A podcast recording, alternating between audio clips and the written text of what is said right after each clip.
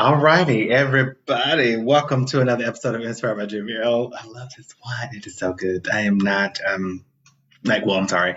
Um, San Antonio is not a sponsor of mine, but this is some good wine. San Antonio Sweet Red. It is so good. So anyway, not the purpose of today's show. As you guys know, I am Jimmy Ward Mize, and the name of the show is Inspired by Jimmy L. And um, if you have been following me at, at any point, you know that I've kind of fallen off a little bit of my positivity journey. I've kind of got knocked off my rails. And so I've been spending probably the last month getting back on track and rediscovering what my foundation has always been, which has been inspirational videos and clips. Whether listening to podcasts or YouTube videos, I've had a chance to um, rediscover or remember what it's like to be inspired by other people and what that inspiration actually does to me in like in the middle of a crisis in the middle of my workday where i'm panicking and being able to listen to something or someone that's inspiring me and so um, I've started to do my reactions, and my reactions are based off of where I am in this moment um, with everything that has happened around me. And the reaction that we're going to have, or I don't even know how to even word. Maybe it's the the wine. Maybe I don't know. But anyway, I um, this podcast is about the reactions to different inspirational um, quotes and or speakers. And so today we are listening to Brene Brown and Simon Sinek, which are some amazing people. And if you've caught on to this theme, this week has been all about Brene Brown. And so I'm hoping that you're following along with it. And I hope that you have heard her. And I hope that you're inspired by her as well. But let's listen to this clip. Um, this entire interview between the two of them is about 53 minutes long. We're not going to listen to all of that.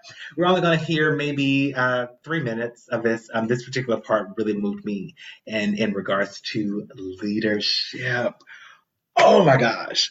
Oh my gosh. Okay, before I spoil it, let's get right into it. Right, right, like really quickly. And it's a bonding experience. COVID is a bonding experience. World War II is a bonding experience. Yeah, and that requires leadership. That requires, let's go back to your early point. In order for COVID, Texas tragedy to become an opportunity of deep shared humanity, Yeah. you have to have leadership Yeah. That frames it as that narrative. And uses it to pull us together, not separate us. That's exactly right. That's leadership. And that goes back to what you were talking about with Churchill Yes. or Martin Luther King or any of these who we Yes. consider great leaders in our history, which is they used their words, they used their bully pulpits to take hardship and make it a shared experience and use that hardship to bring us together and not use it as a wedge to drive in between us. One was about That's it. greater good, and the other one was to use it as a wedge just for personal gain. Hmm. That's why I go back to this fork in the road. Other focused, self focused. Yeah. Other focused leaders, servant leaders, infinite mind leaders, daring leaders are other focused. And I know what Carse said. Carse said that the purpose of the infinite game is to perpetuate the gain. And I hedge it a little bit when I talk about it so that people will continue to listen. I say stay in the game as long as possible. And then I say perpetuate the game. But the reality is to truly be an infinite player, you're actually playing not for the good of yourself, you're playing for the good of the game. And we can see this in the best businesses because the best businesses will come up with practices and then advertise and share what they're doing mm-hmm. so that other businesses may benefit from what they That's right. figured out. Mm-hmm. That's right. So they do these things for the good of business. They literally share proprietary things. Costco will tell you, here's what we're doing.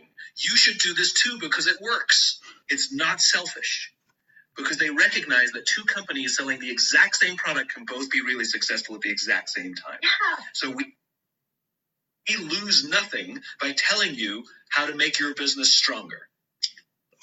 Okay, so I, I know I cut that off a little bit early, but I was getting a little excited. So, um, I, first thing first, I'm like, so Tesla is one of the first companies that comes to mind.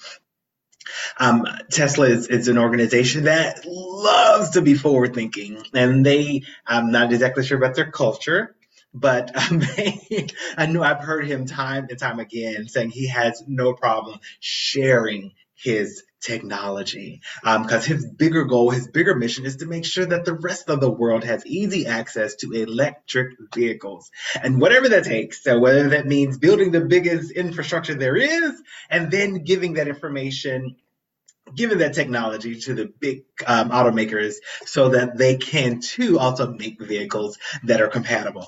I love, love, love, love, love that philosophy because at the end of the day, when you have a much bigger mission, when you have a much bigger goal in mind, honey, you don't mind a helping hand, you don't mind sharing what you know.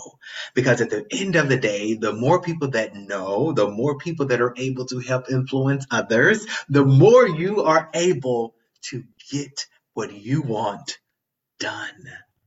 And so when I think about that, I think about leadership in in organizations and, and how they run their organizations. One thing that I love and I pride myself on is I love leadership. I love, love leadership. I love being able to cultivate and create an inviting environment for my team. I love being able to do that. But I can't do that without their input. I can't do that without shared resources. Period. Um, I just can't. So if you are a leader or if you know someone that is, like if you work for one, don't be afraid to share this with them let them know that leadership itself, it really is a collaboration. We cannot be, we cannot live in these silos, okay? Just cannot happen. So leaders, I think it's time for us to step up and lead. it's one of my favorites. But um, yeah, needless to say, um, at the end of the day, we're all, and know we're doing the best that we can with the information and the tools that we have. I definitely know that. But leaders, we have to, we have to not be afraid to lead. And we do that, or we can do that through collaboration. There we go. Alrighty. Share, share, share, share to anyone that you know and or feel needs to be inspired by this video clip. I love you guys as always. And until the next one, namaste.